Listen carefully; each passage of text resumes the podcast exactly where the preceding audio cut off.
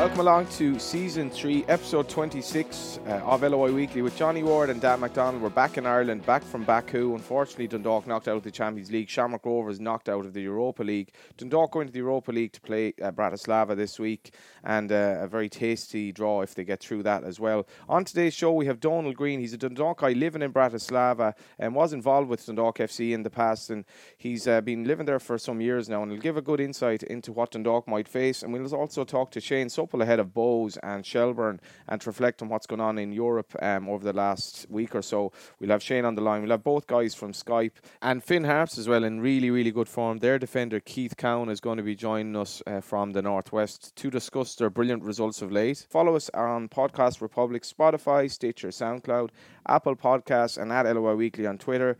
And uh, as you probably gather, Dan and I are in a, a, proper studio this week, not recorded on an iPhone, Dan. Which we no, got, we got through. I think that's our. I think I think, I think that's our first time back doing the pod here together in around four weeks because you were away one of the weeks and you were I was, one in, of the I was games, in? Riga another week. So Mm. it's just like it's just the two of us here Yeah. back home. we You- can make it if we try. Yeah, you're Yeah. Uh, you're looking a bit uh, fatigued. What were you up to for the weekend? Went to a festival. Eh? To a festival. Yeah. How old are you? A lot, old, lot younger than a lot of the people there. Yeah. All together now, was it? Mm. Uh, every time I hear that name, I keep thinking of that song from the, the farm song from the mid 90s. All- Remember, it was no Everton, man's It was. Everton's FA Cup final song Oh, in yeah. 1995. I just keep I, so every time I heard like I know a lot of people that rat that it's all like it's sort of like a middle aged electric picnic type event, isn't Yeah. it? Like it's, it's people Two who of your Indo colleagues were at it. actually. yeah, exactly. They- That's the- they're the you know they don't they're a bit old for festivals now. They'd rather one like Rory was there. Rory O'Connor was there. He told me he was in a library. There was a library there with all the newspapers in it. So I mean, it's sort of a. It's a it's a it's a, it's a festival. It's a festival with notions. But Yeah. yeah, you, you didn't make the library yourself. Didn't no. make the library. Where no. were you, son? Just at various gigs. Yeah. I've seen I saw pictures of you at various stages of the weekend. You looked somewhat. Uh, it's a fairly mad place now. So Yeah. it's and there are twenty thousand people there or something, and it's it's very easy to get lost, even if you've been there before, because there are so many different areas to the whole kind of massive big site that they have. But uh, good fun. It's hard. It's harder than to recover though from these things. You look a bit like uh, I was grand after couple, back. couple of the Dundalk players in the last five minutes of the game last week. That it's just caught up with you eventually. The effort is taking its toll on you. But Uh, Rovers, I you thought. don't really give much uh, details in your weekend. But it was, it was No, you, you, you, you did good none of it is football related. Uh, Yeah, okay. Rovers, I think, let one slip, but Dundalk and Qarabağ, what were your thoughts on it? Got Yeah. a bit of slagging for saying that they'd been battered in the game, but I thought they thought they were. To be honest, Well, well, I think. Well, I don't know. I don't want to misquote you because I can't. I, I don't know what you said that you you subsequently deleted a tweet or something. I don't know what that was about. But uh, like they were well beaten. They were well beaten. Like to me, you know. Uh, they were still in the tie with 20 minutes to go, which was their plan essentially. I think now you, you can talk about that, that approach, obviously, and you can debate the rights or wrongs of it. And obviously, by playing Sean Hoare in midfield, uh, they went very conservative. You know, to play two sitting midfielders, uh, and that's a, a slight shift. I don't think, say, the previous manager would have gone gone that way. I could be wrong. Uh, I just can't remember him doing that in a, in a game like that. I could be mistaken. Someone could correct me on that. But obviously, there was a strategy that acknowledged, well, these are probably better, you know, so stay in the game. So I think they achieved their job of staying in the game. Uh, and you know conceded a bad second goal out of fatigue really and, and they got done. Like I think the scoreline in the end did reflect the game. Um, like a battering to me is is uh, is more Germany San Marino. Like you know a team that scores seven or eight goals having had around 60 chances. Like it wasn't that. It was a it was a it was a team that was far better than another team, winning by a scoreline that reflects dominance. You know, good teams don't necessarily get turned over anymore. Like Qarabağ would have had to convert. I think you were saying, oh, they could have lost seven or eight nil. I've seen people say that. Well, for a team to do that, they need to be converting pretty much all of their good chances. You know, by con- everything, every game would finish around eight five. they in were poor case, in front of you know. goal, Qarabağ. But uh, just looking back on Soccer Republic, I, I didn't realise how close Hoban was to actually scoring. If he he kind of blamed the pitch, I think. But I, sp- I spoke to him, got onto the plane, Mm. um, and he was when he was chatting to the dog fan there, and I was sort of uh, just at the edge of discussion. He was saying if it was Oriel Park or Tallaght that would have gone in, Mm. and I yeah we were at sort of a ground level over there, so you you know it's only actually when I saw the highlights actually you got a sense of maybe some of the stuff that happened in the Mm. match, even even a sense of uh, really how much the first goal was preventable too. I think that would be a, a real sense of of disappointment. Um, it seems to happen a lot quicker when we were there, um, but they, they probably had opportunities to to snuff that out, you know. But look, they've we we, we they're not so, really at it though, are they? But they're some, not. but some, but sometimes we can. I think we only have a certain amount of European games per mm. year for all our clubs. So like we tend to analyze them to death and like draw conclusions out of them in a, in a dramatic sense. Like I think if you're talking broadly about the results this year so far, um, you know, teams have sort of got by teams like like Rovers shocked Brann really. Okay, now I think I think that's more a perception of how Brann see themselves. But I mean, Rovers overperformed nearly you think because to, to knock out a team from Norwich in a better league. Cork probably underperformed against Progrès. Uh, the Dog haven't been firing, but got through against the team you would expect them to get through against. Nearly went out to the team you would expect them. Riga didn't go on and bet the Polish. And then Riga, Riga bet the Polish champions, which is a mad result. Definitely wouldn't have seen that one coming. So like things have sort of fallen in line almost with what you would expect. Because even though shocks I referred to Cork Progrès, you know, it's not dramatic at mm. all, and Progrès have done better like in Europe in recent seasons and.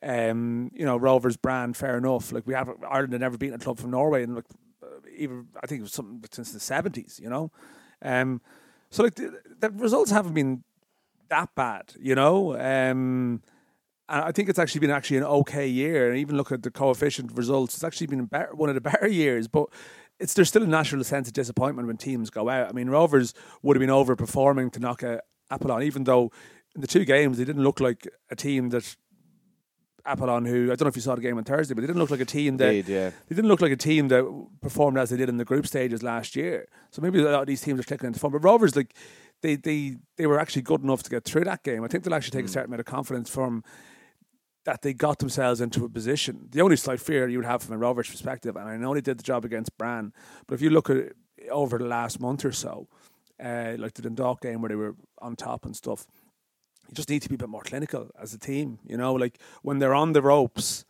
you know, you you apply the knockout blow. I mean, you know, they were down to ten men and they had twenty five minutes or so with ten men, and they just didn't they didn't really drive on. And, uh, and extra time. And then, then they, and then and, and the red card for Lee Grace extra time was created from a, a Rovers attack, you mm. know, and, and Dan Carr got himself in a bit of. well, it was um, like it was a mad game in that um, Limassol from the two legs they showed in discipline, Like um, uh, in the first half, Greg Bolger was stamped on, and whoever did it should clearly have gotten yeah. sent off. So they got away with that. They were there for the taking, mm. and Rovers didn't. The sending off them was just so stupid on their part. The Ro- Rovers were well, well, like yeah. Rovers were two 0 down. They were really struggling in the game at that stage, and they needed a goal. They got like an extra man from nothing to do with their own creativity. Aaron Greene, who's been missing sitters in front of goal all season, then doesn't have to think about it and scores an audacious goal from 30 yards. And you're just thinking, at the very least, get the penalties here. At the very, very least, because you have an extra man. These lads are tiring as well. Even when it was 10. Well, not, not the very least, get the penalties. Get through. That's what they, they had to do. They like they had the. They, they didn't even get the penalties. But they, but they actually, I mean, look, no. they, met, they met attacking substitutions, to mm, be fair, to try did, and close it did. off. Another problem which I think they exposed, though, was the actual the lack of depth they have in defensive areas. They yeah experienced defender on the bench. So when it's been made when, the point as when, well. When, when Grace when Grace got sent off, they ended up having to do almost a reshuffle with moving Ethan Boyle. Gary O'Neill ended up in their sort of a right right sided defensive role, and mm. uh, th- there was too many square pegs and round mm. holes.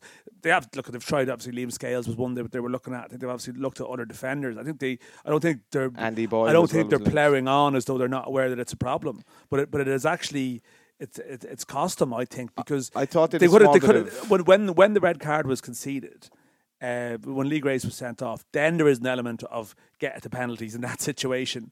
But they didn't have the they no, didn't have the players to manage what, it, I, what I'm saying is, at the very least, get the penalties. But you should be winning this game with an extra man now at this stage because you just need one goal to get through. They shouldn't be conceding against an extra man in, in extra time. And the extra man, like Lee Grace's first yellow, was obviously well. No, they did, when they conceded, it was 10, 10 v 10. 10 v 10. Lee Grace, that tackle, obviously, like he shouldn't be getting sent off there because he's already on a book, and it, it broke down from, as you say, from an attack and play. They looked a bit they looked a bit like they didn't really know how to handle the 11 v 10. I thought they were kind of gung ho, but like we're still looking vulnerable. Like even at the end of full time, they were passing around the back and nearly gave away a goal. Um, I think Grace hit it to Ethan Boyle. Ethan Boyle hit it back to the keeper. Mannus kind of lost possession and they very nearly coughed up a goal. And it was like, this shouldn't be happening. You've 11 v 10. Yeah, well, I, so, I, don't, I don't mind have, about having that. Said, having if it's a footballing that, team, you still pass the ball around. Like you know, it was. I was just like, get it to extra time, and then you've 10 v 11 for 30 minutes. But in fairness, Limassol are they're still a good side. It was very hot. Like it was it was hard on Rovers. Well, the other Cypriot teams, their results. If you looked at them last week, I mean, this is the thing. There's, there's, well, actually, I think one of the other the other Limassol team got knocked out. But I mean, Larnaca won four 0 away Mm. to uh, Levski Sofia. Uh, and Apoel, well, Play we'll, see, we'll see what Apoel are like. They won comfortably against Team from Montenegro, so like we'll see what they're like. But anyway, listen, Dundalk are still in, still in the game. I think Rovers will feel like they let it slip. Oh, they did, yeah. Yeah. No, they did. They did. I think that's there's no other way. some achievements. There's no other way of describing it. Like I mean, to knock out two, like there would have been. It, it's funny, like it's it's the margins. You know, now we're we're we're just being critical and going through it. Whereas if they'd done it, it would have been almost two of the best back to back results by an Irish club in in some time. You know, probably since uh, Dundalk in 2016. You know, so.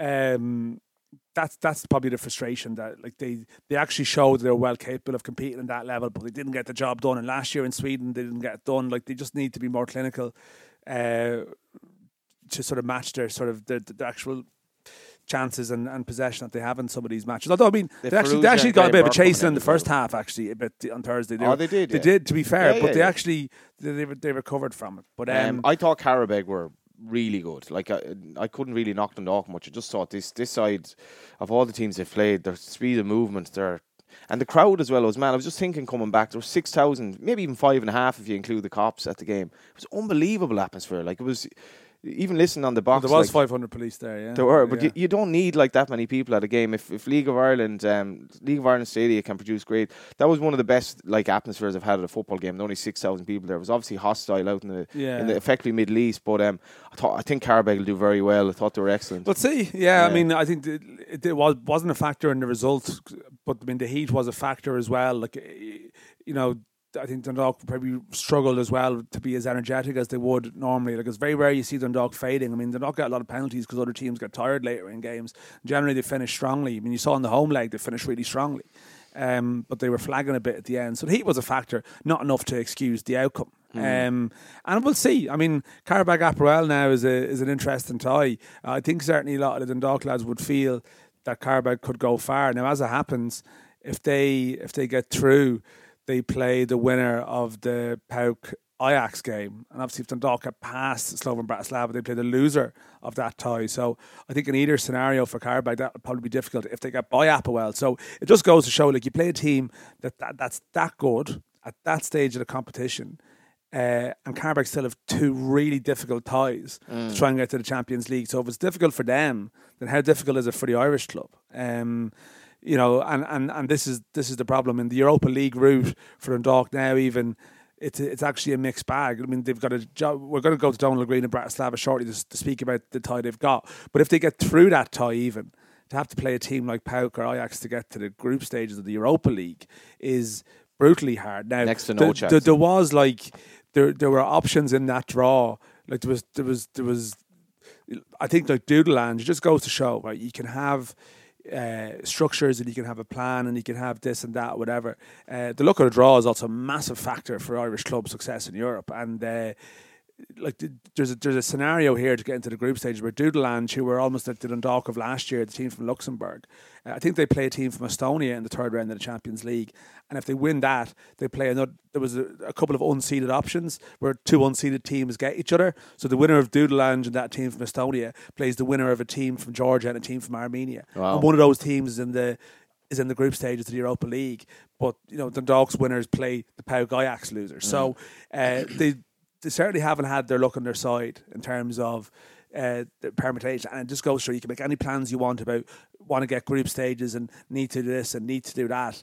Um, I think even a better Dundalk would find it very hard to cope with what's coming. Um, but let, maybe we'll talk about the Bratislava game. I know, I think for people who've listened the last couple of weeks, obviously it's been very European centric. There is other stuff going on in the league. There's a full round of FA Cup games. There's Finn Harps and a revival. You know, Congratulations to Derry for getting the scoring terrific result. David Parkhouse with four goals. So there's other stuff to talk to, but uh, talk about.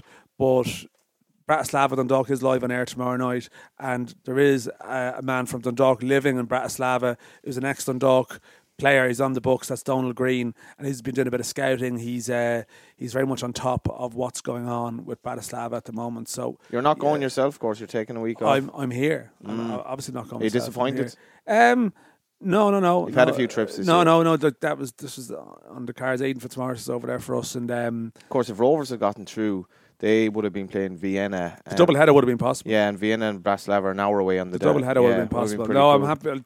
No, listen, happy enough to. Uh, you can't do them all, and um, Where are you going to watch the game? I don't know. Who knows? I, I, I mean, probably in a hostelry of some kind. I just moved into a new house. I don't have Eir Sport in yet.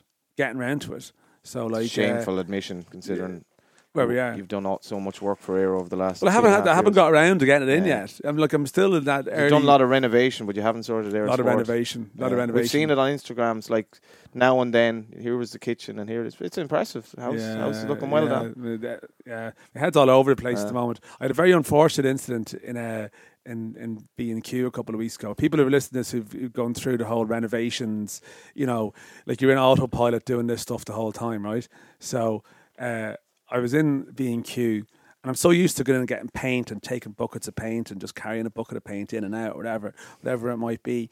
And uh, so I was there uh, with the missus and being a queue and you know getting some stuff off the counter, you know, and I wasn't really paying that much attention. I was like, gosh.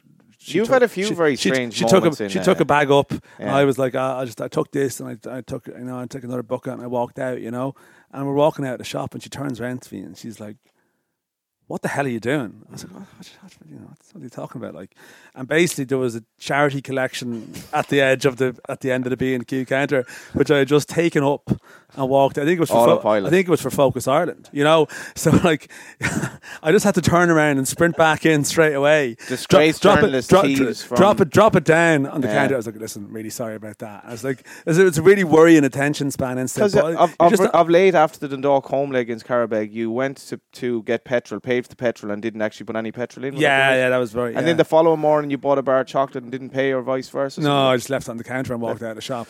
So, like, I, th- I, definitely think it just goes to You're- show. You're, you're actually evolving might- into me or something. I might actually have. To, it's either that or like deep neurological issues are sort of beginning to form. Let's go to Bratislava. Donal, I suppose the first question: What brought you to Bratislava? Well, if you meet an expat in Bratislava, there's probably only one reason they've come here, and it's usually involving a woman. Uh, so, so I, I've I've uh, I've got a son over here. Uh, came over here eight years ago to be to be close to him, um, and been happy enough since then to be based here. And what's it like in terms of being to Vienna? Is it like your normal kind of European city, or It's getting there. Like when I came here eight years ago, it was a couple of steps behind the rest of uh, of the of the cities in the region in terms of the people, you know, English language level, their openness to to outsiders. Uh, but definitely in the last eight years, it's made a lot of progress. It's a lot more open now, uh, but it still wouldn't be at the same level as the likes of maybe. Uh, definitely not Vienna, but even not the same as Prague or Warsaw or those other cities in the region. what was your background with Dundalk? Uh, well, I'm obviously born and bred in Dundalk. Um, went up to to play there uh, when I was about 15, 14 actually. Um, was involved in teams with uh, with Jim uh, Jim Gannon first of all, uh, then John Gill, Sean Connor, Ian Foster, but uh, never really played much in the first team. Uh, a couple of benches and. Uh, a few friendlies and stuff like that. So it was more more or less just youth team, and then we had the A championship for a couple of years, and I, I played in that. So been around the club for a while, but first and foremost, I'm a supporter since I was about four years old, and that's the main association. Yeah, because uh, I I, bumped, like I was talking to John Gill just at the airport last week when we got back from Baku, and he was just mentioning that you, you'd gone to watch a couple of the Bratislava games and sent a report back. I mean, it must have been funny almost to suddenly find yourself in a position where you can be helpful to Dundalk rather than sort of being I don't know adrift from afar to actually be able to offer something. Yeah, and like that's the thing. Like if, if you think back down to when when I would have been involved, that was ten years ago now, and we were really down in the doldrums, and it was not a fashionable thing to be a Dundalk fan. And now, kind of looking from a distance, uh, seeing the, suc- the success they've had, it's kind of I'm a little bit jealous of the fans who are involved now because they're they're a little bit spoiled, I think.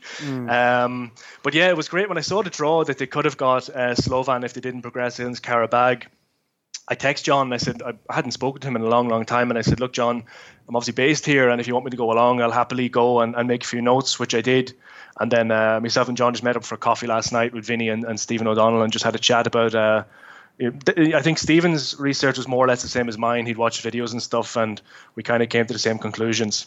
Okay, well, I mean, we'll, we'll, we'll move on to that because I think when the when the draw is made, I, I funny I think that sometimes people know the name Slovan Bratislava, so there's like a respect for them, you know, that there's a there's a sense of their yeah that that's a team. I mean, they've what they won the Cup Winners' Cup or something back in the day, or they certainly won a did they won a European trophy back in the day, or they certainly have a a, a story. They beat, they beat, yeah, they beat Real Madrid, I think, in the final of yeah. the Cup Winners' Cup. So like they have a story years ago, though. Yeah. So they have a storied history, um, but at the same time, it would appear that maybe they're not the force they were, or maybe they're having some problems at the moment because, well, you can tell us. I mean, where where are Slovan Bratislava at right now? Well, they're actually celebrating their hundredth year in operation, so they're they're not a not a flash in the pan. They've been around for a while.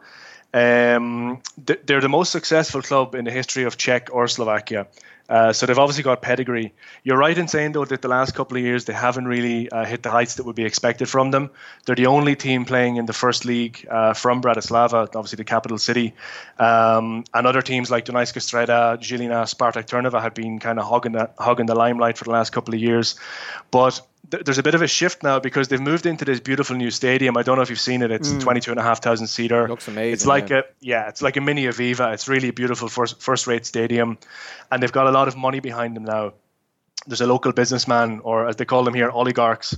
Um, uh, Ivan Kmotrík, he's the kind of media uh, property mogul and he bought the club, invested a lot of money into it. They've signed lads like Sporar and uh, a Nigerian player for well over a million euros. So they've got money behind them. They've got investment. The players are earning good money on long-term contracts. But the thing is, the, the, the squad they have, they've only one or two Slovaks in it, and I think the crowd have an issue with that. Mm. Yeah, I, I saw a piece you, you did with uh, Caoimhín Riley from Dundalk the Democrat. Dundalk Democrat, where you were you were alluding to uh, the, the the type of fan they have, which I thought was quite interesting. Well, I, th- that was maybe one of the side comments that I made, which maybe got turned into one of the main the main uh, topics of it. Um, I mean, it's there are some things which are well documented, like the the vice president of the club and the son of the owner has actually been uh, videoed. It's on YouTube. You can check it, uh, and and sanctioned for making a making a right-handed salute uh, on the pitch uh, to to his own fans. So he, I think he got like a couple of months ban and a ten grand fine. So th- th- there is an element there. I think um, there's obviously a negative element of uh, many clubs, but that that's definitely something that it's not just an observation. It's it's a, it's a kind of accepted fact that there is an element of that among their support. Uh, having said that, it's like most clubs with that sort of issue. Like 95% of the people who go to games are just regular people with no interest in politics, you know. Mm. So what are Dundalk's chances here then? Because in Bratislava they, they were knocked out by the team Sutjeska from Montenegro in the first round of the Champions League. I think they conceded a couple of late goals in, in both games and then they knocked out the team from Kosovo, Ferencvaros. I'm probably pronouncing that wrong in some shape or form. They got through them. So I don't know. What what what was your take on the Dundalk's chances here, Donald? I, I think first and foremost they've, they've, a very good chance. It's a good time to be playing uh, Slovan, given the fact that they're only I think three games into the league season, maybe four games. Um, the, the the game, the Champions League game, was a huge disappointment for them. The fact that they went out against the uh, the Montenegrin team, their, their manager actually got sacked straight after the game. Uh, it was that much of a disappoint a disappointment. Um, and then I watched them against Feronikeli in the two legs, and they definitely weren't convincing. Uh, they've they've obviously got a lot of quality quality in their team. But uh, the, the fans here, like they, they really get on the team's back if, if things aren't going well. And it's not just whether you're winning or not; it's how you're playing. Like I was at the Feronikeli game, and they got booed off the pitch at halftime when they were one 0 up. Mm-hmm. Um, so I think I think there's a there's a maybe a little bit of um, disconnect between the fans and the players. The players at times uh, look like they're they're only kind of going through the motions. Having said that, they have a lot of quality. So I think Dundalk will need to turn up uh, big time tomorrow and they'll also have to expect or hope that Slovan maybe don't hit 100% of their potential to have a chance of going through. Mm. Yeah, it's uh, it sounds interesting. It sounds like it could be a, an opportunity for Dundalk to lift themselves. I don't know what you made of the Qarabağ game, but um, what have you made of Dundalk in, in terms of the European run? Like I was talking to the lads about this last night. You know, the the consent. If you read the the fans forums and Twitter and Oriel Web and all of that, you kind of get the sense that Dundalk aren't playing well at the minute. And you know, they've just gone 20 games unbeaten uh, while supposedly not playing well. Um, because I think people expect a certain brand of football which they had under Stephen Kenny, and I think it obviously there's a transition with Vinny coming in to, to put his own stamp on the team. Um, against Qarabağ, like that's a different kettle of fish than Slovan. Like I'd, I'd, say Stevie O'Donnell was looking at Qarabağ and going through their team and saying, lads, where is the weakness in this side? They just look so strong across the park, and they had some players who were one or two levels above what the Dundalk lads would have met in the past. Slovan aren't like that. I think if you look at Slovan, you can see where they're strong, you can see where they're weak, and Dundalk can definitely get at them. Mm. Is that is it fair to say the weakness might be defensively? I mean, they've, conceded a couple of set piece goals as well and stuff in, in, in the in the recent ties, but uh, is, is, it def- that seems to be the, the, tone of some of the stuff? Even I was reading Aiden Fitz this morning. I think Vinny had suggested that to him that maybe defensively they might be vulnerable to some degree. Yeah, like what, the, the two games that I saw live in the stadium here, they were pretty much all out attack, although with no real tempo. So they, they, they play with the two fullbacks going right up to double up on the wings and they generally leave it'll be six or eight who will kind of sit in uh, to make it a back three. But at times they even leave it at a back two. They, they get so confident in themselves going forward that they they uh, they kind of commit too many bodies bodies forward in my opinion and they don't transition very well then when they lose the ball. So I think mm. if Dundalk can turn it around fast they have a chance of turning them and getting in behind. And you're right as well from set pieces like the the it's the side Feronikeli no disrespect to them.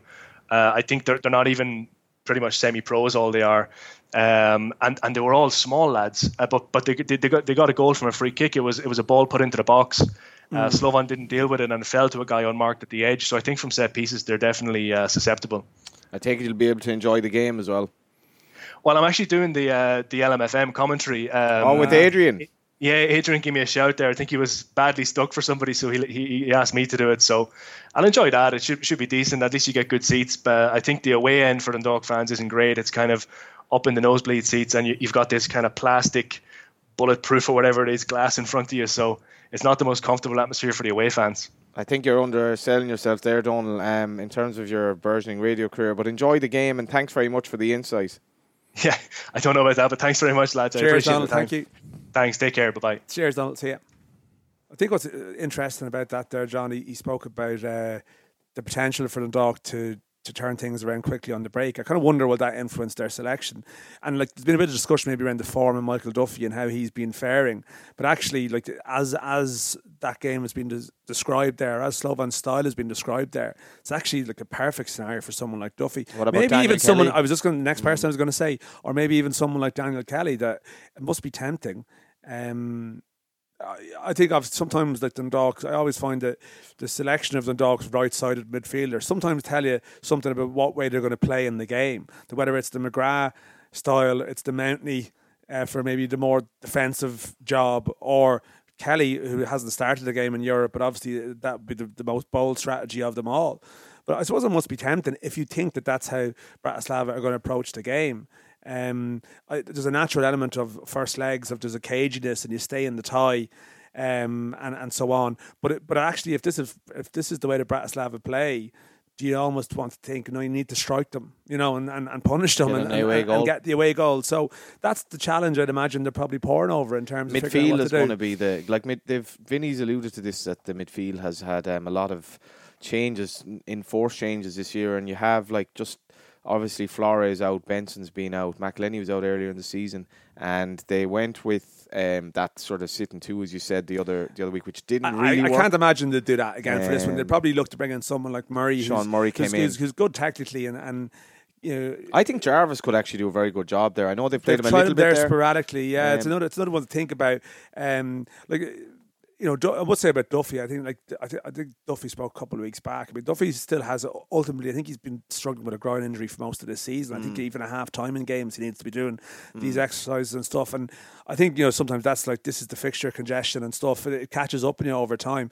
McEleney, even to me, uh, hasn't been at his best. But I I wouldn't be shocked if he's been inhibited by just I don't know pain. You know, now this is just a he was he was wearing strapping in the first leg. I think of the was it the Riga match and stuff like that. So they're they're not firing, and I mean there there comes a point, um, as crazy as it sounds, where would you think about even if you think someone's not right, would you would you start McGrath centrally and actually think of taking McEleney out of firing line, but with a view to bringing him on in the game and seeing if a 30 minute impact could really suit him. Um, yeah. It seems heresy with someone well, that. he came on against that, Bate back yeah, in the day. On, it seems heresy that someone that technically good. Uh, could you not play them in a European match? Um, and I suspect deep down he probably still will play him. He told me after the game that he really struggled with that heat, and he was just mm. describing how the jersey was like if you had it in water and just squeezed it afterwards. Yeah. And it was hard to um, like it was kind of hard to relate initially because we were we weren't obviously like we weren't running around, but the, all the players were saying that it was really tough. You saw Gannon like he was one of the fittest players in the country. Panton, like uh, he was, he was, he was. At one point, I thought he picked up an, like a muscle injury. He was Mm. about to come off, but it turned out I think it was just an element of uh, just that fatigue creeping Mm. in. So. Um, he's got a few decisions to, to, to play out here, and it, it depends. Like a lot of this stuff is like recovery and, and how you've managed your your week. Um, you know, they've they've come off the back of a of a of a now a lot of people listen to this would say they should have been playing a game at the weekend and any, like you know that that's it's not an unfair point from their perspective but maybe the likes of McEleney and Duffy maybe just a bit of downtime and and just you know recharge a small bit uh, it might it might bring them back fresher and better because uh, they certainly need more from those players Shane Supple is now on the line with um, exclusive reaction to the clobber that he wore uh, for the Finn Harps. Uh, Cork, no, game. it's, no, it's Cork Pats, It John. was Cork Pats. You, you, oh, Cork you, Pats you're, you were, I think you were in Galway, Baku, or some festival when this was on. Is so- it i- is it denim or is it not? I'm a bit confused. It's not denim, no. It's not denim. I wouldn't do denim. Not No. at all. I wouldn't be able to pull that off. Just about pull that off, I think, on uh, on Friday, you know. Did he pull it off then? Ah, I don't know. I mean, Yeah. I listen, think it's he's, all right. once he's happy in himself, Yeah. that's the most important thing. To be Yeah, honest, you yeah, know, as long as you're That's happy. it, yeah, yeah. like you know what they say. I'm like, happy, I'm comfortable. the, like the, the, the I know I know. Listen, he's he's retired before, but like you know the the, the, the first year after retirement, footballers there's just they're, they're trying to find themselves. Yeah. you know, and this is he's clearly going through some kind of some kind of phase. We have to be supportive to him during this phase. And like it's, I- it's, it's important. Oh, I've to got be a bit there. braver, Dan. That's what it is. I'm a bit Yeah, it's a bit now. braver. You couldn't have. You, would you have rocked into the dressing room wearing that now? Would you? Would that? Have, how would that? No, no, no. No, no, no chance, no, No. chance. Not with the likes of Bucko and Keith Wardy there now at the slate. Me, no chance. It looks like something too your, your right back could be trying to flog you. uh, how are you keeping anyway, post retirement and all that? Oh, good, yeah. Uh, ah, yeah, it's grand. Like missing, missing the plane, obviously, but um, as I said, a busy month there with Eir doing the game, so it's great, like to be involved that way. Yeah, Yeah. Bohs, Bohs, have still had a, my- Bohs have had a fair bit of a wobble, it has to be said. Yeah, um, I think obviously losing Dinny was massive for them, you know, and they never, you know, in fairness to Swanee, he works his socks off and that, but he, he's not Dinny. And you know the lads are used to playing with with Dinny up top, and it, it took them a bit of time. He's got Andre Wright in now, probably not fully fully match fit, but I think you know the loss of Dinny is of all the players, you know, I don't think you could afford to lose Dinny, and you could probably put James Talbot in that bracket as well. But um, you know, in terms of goals, um, you know, Dinny Dinny is a massive blow. Did um just but we we we will get to the cup games, but what have you made of the the two European uh, ties from last week? Obviously, Shamrock Rovers did have a sort of a great chance to get through, and ultimately didn't. And Dundalk now going into the Europa League to play Slovan Bratislava. Yeah, no, Rovers is very, very impressed with them and how they how they performed against a side like that, and it was unfortunate for them at the end. Obviously, we couldn't couldn't watch the game, but it was kind of trying to follow it on Twitter and that, and and it seemed like at one stage they were, you know, a real chance of getting through, and unfortunately, the sendings off probably changed the game. Um, in the end for them, but listen, they'll take great um, heart from that and, and, and momentum. Um, you know, going forward the, for the rest of the season. I saw the second leg of the Dundalk game, and they were completely outclassed, in my opinion. Um, that Qarabağ side look, you know, really, really decent, um, and it's just a question of how Dundalk going to, you know, really bridge that that gap to get to the next, you know, the next level. Um, it's it's a tricky one because I think you know as much as we try to you know promote the league here and say good things about it, we have to be honest and they're not getting the games week in week out here where they they can rise to, to that level when they need to um, come the European games and plus Qarabağ are obviously he's only starting their pre-season as well. So you know, if you look at it from those two kind of contexts, it's it's it's a tricky one. A bit, you know, investment.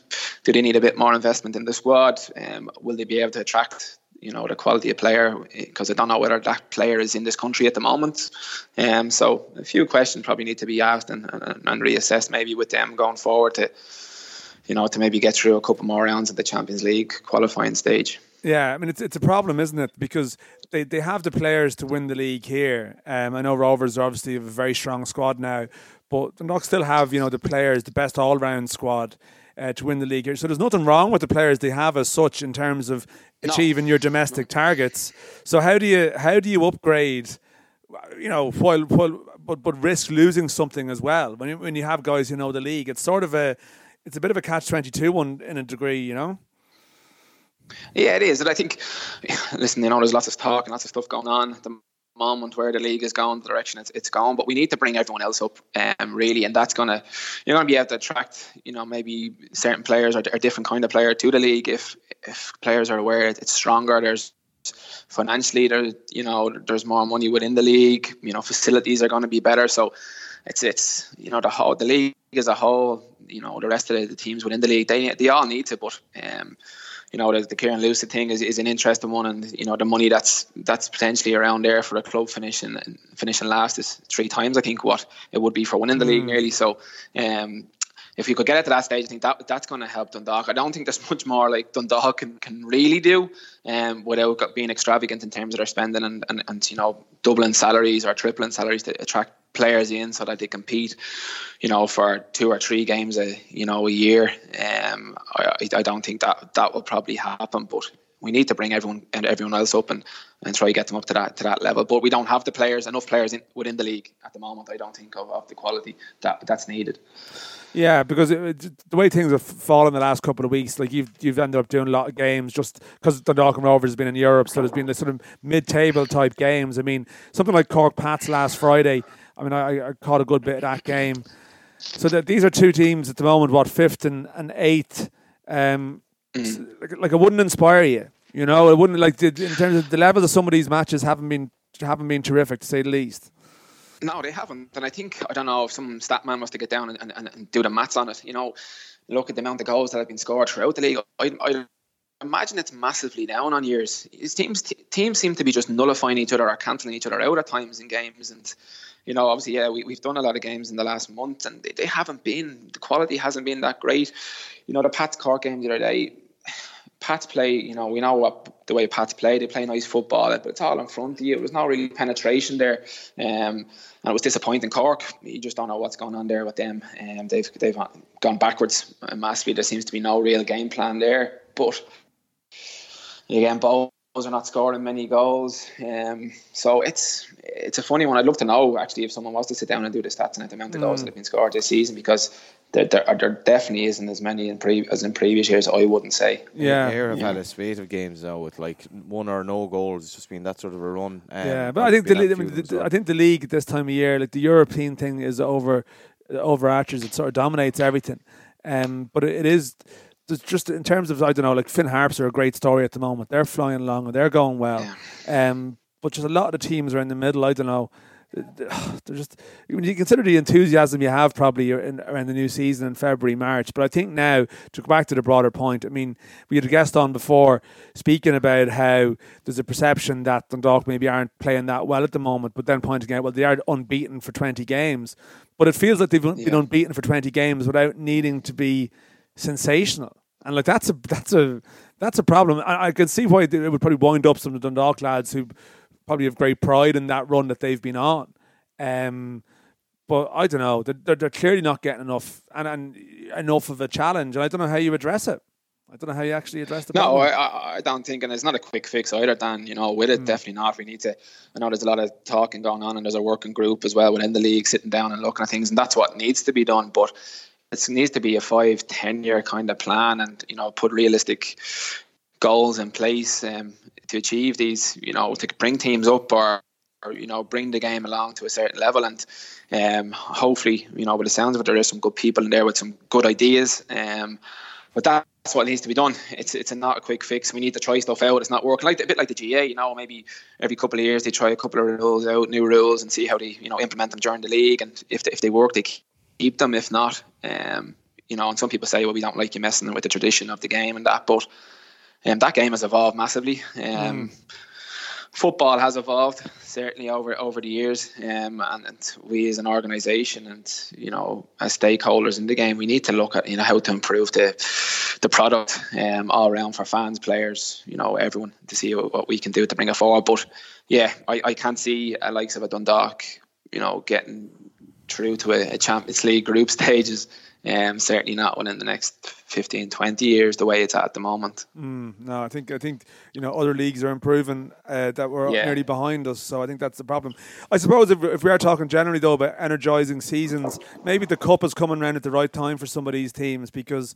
Um, I mean, you know, Bohs Shels on Friday is a great cup tie. Um, but even some of those other middle table teams that we've mentioned before, like Cork and Pats, mm. could lift their season. But look at Bohs Shels as a standout. I think if we were to name all the players like involved, you know, coaches involved against their former yeah. club or whatever, we'd be we'd be here forever. But uh, you'd have a very good insight to, to both of those camps, I guess. I mean, this is a and I mean, I even take it off the field people like Dave Henderson, who would be, very, you know, yeah. he'd be very good terms with people like that. I mean, this is a hell of a tie, really, isn't it, for the first round? Yeah, it's a great tie. As you said, like I suppose going back to ourselves last year, the, the, the cup gave us a massive boost last year. You know, the run we the one we went on with Bohemians into the semi final and the replay eventually with Cork, we, we lost. But it can do for the likes of some of the, the teams around mid table, it, it, can be a massive lift for a season that, that's effectively been a dead rubber for for a, a good chunk of teams within there um, the league. So um, it definitely can ignite things there. But yeah, the whole Shels thing will be very interesting. Obviously, Ian Morris, um, manager of Shels this year and former player, and I'll be very close to Ian and that. And he's, he's done a fantastic job. I just don't know with this game on Friday. You know, Ian is obviously they're four games out. You know, did a bad result on Saturday down in Cobh and other teams like Drogheda and Longford, um, which they have to play in their next two games you know, I think he might have one eye on, on the league and getting over the line there. That is his bread and butter, and that's what he was brought in to do this year. So, yes, the beaten Bohs are in the cup on Friday night would be a nice bonus for them, but um, I wouldn't be surprised if he gave um, some other players a, a run out um, in that mm. one. Um, but for Bohs, yeah, definitely the cup is, is something I know Keith and, and, the lads definitely are, you know, would like to get a run in and get to a final and, and win a trophy ideally, and it would be great to see them do that. So, um, it'll be interesting game. But a lot of needle in it, obviously for the fans as well. It's, it's a fantastic game to have as well. Yeah, I mean it's interesting actually because I mean Bohs have everything to lose from this tie really, whereas it would strike me maybe as more yeah. of a free shot for Shels because it's you know they've got other things on their mind. But it's interesting. It's po- you seem to think it's possible they might not necessarily be. They might not necessarily yeah. be full throttle. I mean, not that they're not going to be full throttle, but you know what I mean. They might have other, other. The manager might have other factors in his mind. Yeah, well, he, I think he, yeah, certainly. As I said, there's four games left in the season, and you know the objective at the start of the season was to you know get promoted automatically. Um, with the, the lead they did have, and they still have, you know, it'd be very disappointing if you know someone was to claw that back on them and they had to win through the playoffs. As we know, a lot of teams who end up in the playoffs after leading for so long are looking like they're getting automatic. They, they tend to struggle in playoff situations. Mm. So um, teams that have just got in or have a bit of momentum. So Ian is, is you know his main priority is certainly getting promotion, and I think he'll you know listen. It is a shot to, to nothing, I suppose, to an extent for them on, on Friday night. Bohs at home, they have everything to lose, so. Um, I, I don't think Ian will be overly concerned if, if, if they did go out um, this time around. But um, yeah, I think he'll put out slightly weak inside, I'd imagine, um, come Friday. Thanks a million for that, Super Subs. No problem, lads. No Thanks, Shane. We'll, talk to you soon. We'll talk to you soon. Cheers, yeah, Shane. all the best. Thanks. See ya. Cheers, lads. See ya. Uh, earlier on, we heard from Keith Cowan, the Harps defender, on WhatsApp audio. I first asked him, "How is this great run that Harps have gone on happened, and is it part of a you know great spirit in the camp?" Obviously, they're ahead, uh, looking ahead to Friday's game against Rovers. How tough is that going to be, and essentially their hopes for the rest of the season? Yeah, we're definitely on a great run at the moment. Um, I don't think there's any real sort of magic magic formula in terms of uh, how we've uh, put a few a few a few results back to back. Um, there's definitely a case for maybe cutting out a few uh, errors in, in key areas. Um, but uh, I think anybody who'd maybe watched our games uh, throughout the season, uh, we definitely felt ourselves that we had been unlucky and maybe shot should have got a few more points here and there. Um, but look, we've been at the other end of the scale too, where uh, we maybe weren't sure where the next uh, few points were coming from. Um, you know, it's important not to get uh, too down when things weren't going our way earlier in the year, and you know, I think we've got enough experience um, in the camp. Uh, to try and keep it as positive as possible, you know, and if things didn't go your way at the weekend, then you know, come in Monday, come in fresh, and you know, try and put a positive spin on it, and um, you know, trying, I suppose, uh, relate to the younger lads that you know it's not all about picking up a three points or points every every week like maybe other teams need to or um, so it's just a case of you know trying to keep things as positive as possible uh, try and keep everybody you know upbeat and uh, you know that uh, come Friday that we're ready to go again, and you know anything that that we can put on the board is going to be a, a major positive for us. Yeah, Rovers is going to be extremely tough this week. Um, you know, I suppose they're kind of you know they'll be on a high, I suppose, uh, after Europe. I know things didn't go their way in the last round, but that'll give them huge confidence that they weren't that they weren't too far away. Um, you know, we've faced them a couple of times this year already, and you know they've sort of uh, up there in the first game. You know, it could have been it could have been a lot more than than what it turned out. I think it turned out three in the end. It could have been a lot more. Um, we thought maybe we should have got something in Ballybofey. Uh, I think Bolger got a goal in the last five minutes or something. But you know, just touching on that, the amount of uh, quality they have, and you know that they're adding to the ranks almost on a on a weekly basis. Um, they'll be looking. They'll they shouldn't see us as a problem at all this weekend, and I'm sure they'll be you know, thinking about who they'll be getting in the in the next round rather than uh, maybe maybe any any sort of uh, fight that we might put up for them. Yeah, look, uh, they're they're a great side, and you know they haven't had many problems in uh, in Tallaght this season. So uh, I'm sure they'll be uh, they'll be just maybe focusing on the next round and maybe not giving us too much thought. Yeah, the hopes for the rest of the season, I suppose, first and foremost, would be survival. Um, you know, we we knew it was going to be difficult at the start of the year. And um, you know, if we could get a playoff place now, we'd be, I suppose, delighted with that. Um, the way that the, the way that it turned out, and I suppose the way it took us so long, maybe to get ourselves in the right gear and you know get points on the board. And um, I suppose with that would come the the just just to continue this uh, good run of form that we've been on um, you know, it definitely has it's definitely made training a lot easier. And I know, you know, being around the being around the, the squad and being around the the club as a whole, you know, everyone's on a high. So I suppose long may that last. And you know, I suppose with the squad that we have and why it can be so thin, and you know, there's a lot of young players in, and we've had a lot of experienced players that maybe um, have been injured. Uh, for us earlier on in the season, I suppose so to keep those guys um, he keep those guys injury free and to keep them on the pitch, and you know it's going to give us it's going to give us a, a, a huge boost. Uh, I suppose personally, as a defender, um, to keep the I suppose the run of clean sheets going, you know, and um, it's been great for us as a group because you know when the ball goes in, I suppose everyone's kind of maybe looking around at us to see, you know, was there a mistake with us, or you know we've sort of become really tight as a as a group uh, throughout the season. And so, um, you know, definitely uh, if we can keep that going, uh, hopefully we'll not be too far away come the end. Uh, I guess one of the big narratives of this game is Graham Burke, and you'd imagine he's could be playing against Harps. Um, so it's yeah, on a great run, but it's, it's not going to get any easier. No, it's a massive sign in Burke, and I mean, like Farrugia so, coming in as well. I suppose you think from the Rovers' perspective now. I mean, the league it's, it's not gone, but it's probably gone. Realistically, you're, you're talking about Devon Loch style collapse from from Dundalk. I don't think that's going to happen. Um, so the cup is the one. I mean, like you speak to some, obviously, you know, I'd speak to some long-serving Rovers fans who'd nearly rather a cup win over a league win um, at this stage because it's been so long. The, the cup specialists, who I'm not sure if any of the Rovers players, maybe aside from Alan Mannus, were even born the last time they uh, they won the cup. So, um, what, 30, 85? 30, 87. So it's like 32, 32 years.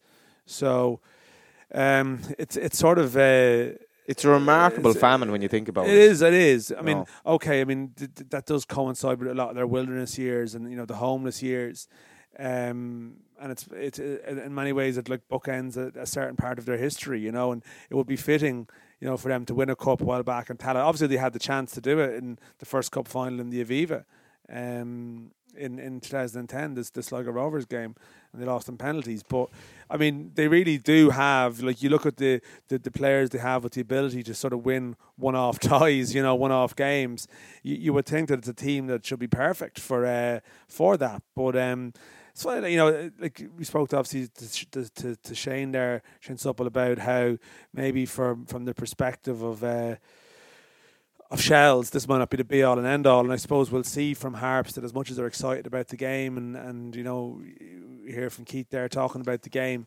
Um, I still think like, Harps will be looking at trying to catch Cork City. I oh, I think no. Like, I well, no, they, they, have to stay ahead of UCD, mm. not getting bogged down that road. My point is, really, the league is priority. Maybe yeah, they may not really be fully focused on the cup. Whereas obviously for other teams, you know, the likes of Sligo Rovers now and Pats, you know, the cup might become the focal point of the rest of their season now. Mm. Um, and I think for Rovers, to a degree, this is it now. You know, this is this is their chance to. This is their last remaining chance to win some silverware and actually salvage something from from. Not I say salvage something. Sounds a bit harsh. yeah. Salvage is very harsh, but I guess to have something to reflect their season, because because I think for Rovers this season the cup is to them what the cup was to Cork City in 2016 Mm. when um, that set the tone for their league win the following year. I think they just need something to to mark their progression because if they end with a trophyless year, um, it, it's grand. There was more of a, there was more of a high and there was more of a buzz, but the bottom line is, is still the same. Um, Yeah. and so I think really the cup for them is, is absolutely everything now. There have been some interesting signings. Waterford signed Walter Figueira, who'd been with um, Chelsea back in the day. Obviously, He's been in English non-league. He's been in Yeah. the, Greek, the Greek top flight as well. Yeah, he, he played against. I think he played against Derry in the in the in the EA Sports Cup um, semi final last night. He did. He And scored. obviously unscored. Sorry, and Owen Stokes coming into Cork City as well as an interesting one. And obviously Bohs making the, the signing up front as well. So Andre Wright, yeah. Andrew Wright, but um, it, I don't know. There, so there will be some players, some interesting kind of um, teams named. I've got might as well give the fixtures for the the cup. Uh, Drogheda versus Avondale. Drogheda had a great win against Galway at the weekend. They they are genuinely pushing Shels for first place at the moment. Um, Derry City against Wexford. Glebe North versus Sligo Rovers. These are all Friday games. Boy Parkhouse is doing well. 16 goals in all competitions. Um, and, and second, he's only two goals behind Hoban in the in the Premier Division charts. Now, Hoban has a lot of games to play. Four Um, goals in a game. Yeah, it's Um, pretty impressive. He's a teenager, you know. So Mm. uh, and the will probably try and sign him now. Uh, Der- Derry, Derry. Obviously, I, I thought Bruna looked brilliant in the game against UCD. His passing ability, they're really flying at Derry. Cabinteely against Cork City. If there's ever the um, the PBC, the potential banana skin, um, going up to Is that a thing? PBC. Um, it is now. Uh, but skin starts with S. PBS. Is that a PBS. business bank? PBS. Anyway, it's a, it's a potential banana conundrum. Bohs against Shels. My my enthusiasm for the game has slightly gone down there with Sups kind of saying that Shels will, will, will um, change it up a bit. Cobh Wanderers against Limerick. Owen is still laughing at that. That wasn't. I think it was Wasn't that your funny. finest moment. PBS is actually uh, PBS is a television station in America. It is. It would do a lot of the Underrated. do a lot of the document, like something you'd see like a twelve hour series on the Kennedy family or Mm. something like that. That'd be on PBS. It's actually a, a top-notch channel. I watch is. it a fair bit. Yeah. Um, but it is potential banana skin for uh, Cork City. the old and PBC. Uh, funny enough, Cabo's pitch is an awful lot better than it was, so you don't know if that's a It's the- help or a It's the rugby season, yeah. It's not Yeah. the rugby season. Uh, Pats against Bray Wanderers. Cobh Wanderers v Limerick. You missed Yeah, that. no, Yeah. I, I said that actually. Cobh Did you? Wanderers against Oh. Limerick. St. Pat's against What's that? Bray What's that? A PB? PB. Shamrock Rovers against game. Harps. Um, Um, and now we're on to Saturday. St. Michael's against Glengad. Longford against Athlone in the Midlands Derby. Crumlin, Do you know where Malahide. Glengad is? I don't. Do you? No. Yeah, I should. I should know that. Uh, I know roughly where Collinstown is because they're playing Galway United. Um, in Whitehall was my own old stomping ground in college. Used to Donegal. Sin- there we go. Donegal. Better, better uh, not let Keith Cowan uh, know our ignorance about that. UCD Letterkenny Rovers. Uh, Cobh Ramblers Dundalk. Did we mention that? No, Cobh. I mean, Cobh beat, Beat them the in the EA League Sports. Cup last year, coming off the back of European game. So uh, I think the dog could be very well versed on that. Um, It's also yeah. it's uh, the, the the cup for Dundalk shouldn't be discounted as well. They'll they'll put a lot of effort into winning. they're the going to want to win, try and win a Yeah. treble here. You know, Yeah. like this is ultimately that's that's the one thing they haven't done in in their recent spell. And I think last year there would have been a feeling that they really let it go.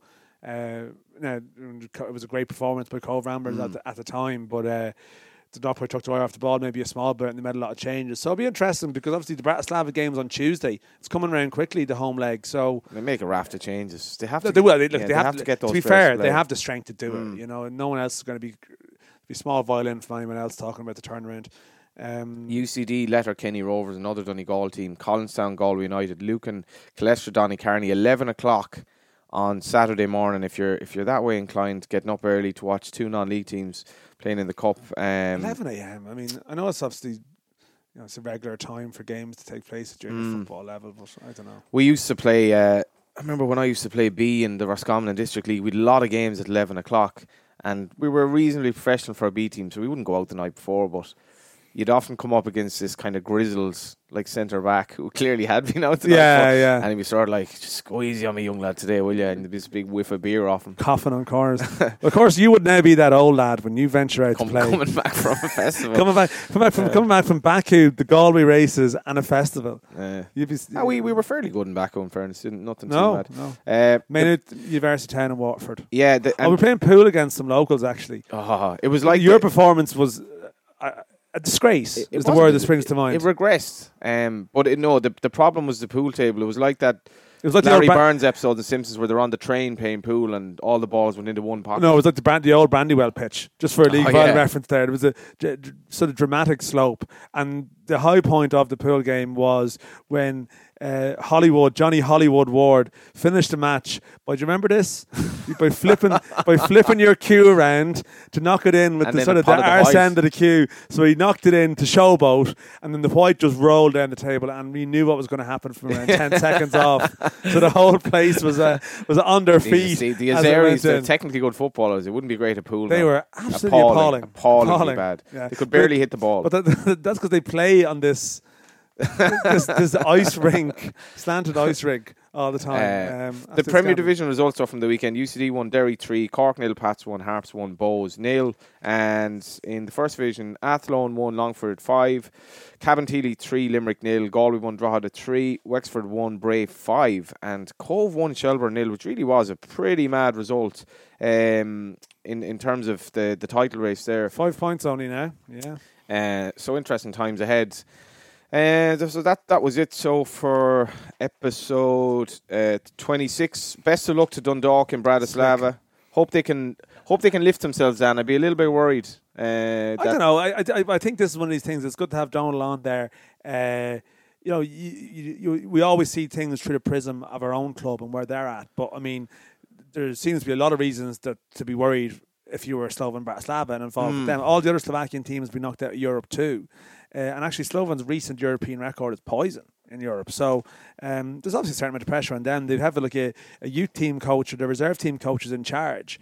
It's a bloody great time to get them. Definitely. So, uh, um, you know, everything is relative. Like the Dog aren't in disarray. Like they are 20, 20 unbeaten in the league, and you know, at home they they were beaten by a much better team last week. That's not a crisis. We, we welcome any suggestions as to where would be a good place to watch it. I was thinking maybe the Lord Edwards, but you're saying it's a bit long, long way. Not because obviously not all bars are Eir Sport. Somewhere No, no, but I mean, the Lord Edwards is just somewhere that's very close to you. Mm. It's somewhere where you often you would venture for one of your James Joyce sort of Ulysses styles wander wanders around Dublin. So send this very arty Instagram picture of yourself. Like your Instagram pictures these days, reader, reflective pictures of sunsets uh, or you topless after a Ah, that, swim. that was yeah, that was a one off. Now to be It fair, wasn't. There was two of them. I meant to bring something else up as well. Oh yeah, like so if they did get through, and I presume I'm I'm being presumptuous here, but that would be an amazing trip to go to see the PAOK uh, PAOK atmosphere. Well, there. I was at PAOK uh, Shamrock Oh, you were, in yeah. 2011. I've always wanted to go. it's one of the great pre-game atmospheres. Yeah. It was actually a bit of a strange trip that because well, obviously Greece was going through you know serious problems at the time. So uh, there was there was certainly a series of strikes had brought the Mm. place to a standstill, and all the rubbish was being dumped on the street. So everywhere you walked, there was just rubbish bags like sprawled all over the place. It was actually fairly fairly grim, you know. And Thessaloniki is sort of a an edgy enough. Edgy yeah, enough it's place. it's uh, probably southern Macedonia in technical terms. Um, that it's part of the old Macedonian Yeah. region, but um, I actually don't like. I watched a bit of PAOK last year. There's probably a presumption that Ajax will definitely get through, but you you you never know. One way or the other, it'd be it'd Well, be. great. well, I mean, yeah. they're not, for, if Dundalk were to get past Bratislava and lose that tie, it would probably represent an okay year in Europe for them. Oh, yeah, yeah, In terms absolutely. of what, what they've done. So, in many respects, I think how they do against Bratislava will probably decide how their European year is remembered. Mm. Um, so this is this is an opportunity for them to to do what really the most that, that realistically realistically could be expected of them. As I said Mm. earlier, I'm repeating myself here. For any club to make that breakthrough, you need that luck of a draw. Batting and all Mm. these teams, but they also got lucky draws to, to send them along the way.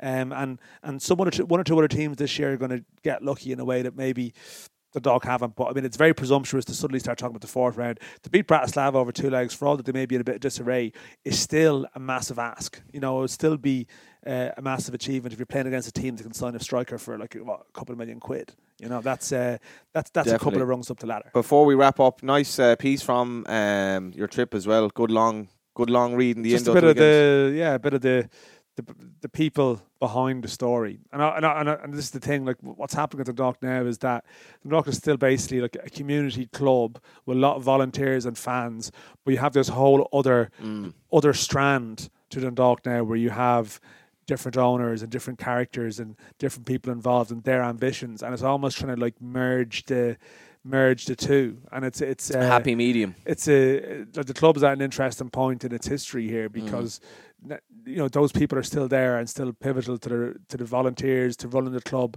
but also they're trying to be a very high end professional operation competing at the highest level in Europe too. And it's uh, yeah, that's why I wanted to do a piece on something like that. So that was that was the plan. But um, they've got more more European tales to come anyway. That's for sure. Don't forget the game again is live. Uh, Slovan Bratislava v Dundalk from 7.10 on Wednesday on Eir Sport. And best of luck to Dundalk and thanks again for listening.